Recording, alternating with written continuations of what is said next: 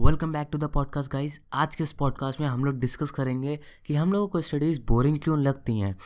Scientific reason बताऊँगा और मैं आपको बताऊँगा कि हम लोग अच्छे से स्टडी कैसे कर सकते हैं। मैं अपनी कुछ बेसिक लाइफ टिप्स दूँगा जो मैं फॉलो करता हूँ स्टडी करने के ड्यूरिंग लाइक like जो मैं स्टडी करता हूँ सिलेबस में कैसे कंप्लीट करता हूँ, वो थोड़ी सी टिप्स दूँगा मैं आपको। सो हम लोगों को स्टडी बोर क्यों करती है? उसका रीज़न ये है कि जब आप पढ़ते हैं तो आपके ब्रेन में सेरोटोनिन और डोपामिन जो कि हैप्पी हार्मोन्स होते हैं वो रिलीज़ नहीं होते हैं। This is the simple reason इसको आपको ज़्यादा फोकस करने की भी ज़रूरत नहीं है कि स्टडी लाइक इन हार्मोन की वजह से हम लोग को बोर करती है ऑब्वियसली सो so, अब सीधा सेकंड पार्ट पर आते हैं कि आप लोग अच्छे से कैसे पढ़ सकते हैं स्टडीज़ को इंटरेस्टिंग बना के। तो first thing which you can do is use pomodoro technique guys आप पोमोडोरो टेक्निक यूज़ करोगे तो आप बहुत ही अच्छे से इफेक्टिवली पढ़ सकोगे। 25 मिनट पढ़ो 5 मिनट का रेस्ट दो। 25 मिनट पढ़ो 5 मिनट का रेस्ट दो। 25 मिनट पढ़ो 5 मिनट का रेस्ट दो। 25 मिनट पढ़ो एंड 15 मिनट्स का रेस्ट दो। इससे क्या होगा कि आपका इंटरेस्ट बढ़ जाएगा।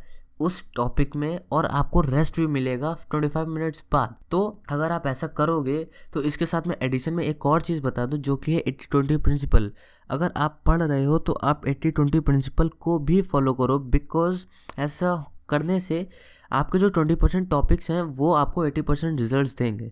तो अगर आप वो ट्वेंटी परसेंट टॉपिक्स पहले ही कंप्लीट कर लोगे तो आपको एट्टी परसेंट रिज़ल्ट तो मिल ही जाएँगे बट अब आपके बचे हैं एट्टी परसेंट टॉपिक्स वो आप धीरे धीरे धीरे धीरे करके कवर कर ही लो, घिस लो अपने आप को थोड़ा बहुत। That's for I am saying दो चीज़ें जो मैंने अभी अपनी स्टडिंग स्केड्यूल में ऐड करी हैं those are active recalling and spaced revision तो एक्टिव रिकॉलिंग में बेसिकली क्या होता है, अगर आप एक चैप्टर पढ़ रहे हो तो उसका आपको क्वेश्चन नोट डाउन करने होते हैं, जितने भी क्वेश्चंस बन सकते हैं आपसे, और उनको कहीं पर भी ले जाकर लाइक कहीं पर भी जा रहे हो, पन्ना निकाला, उसको रिकॉल करने लगे।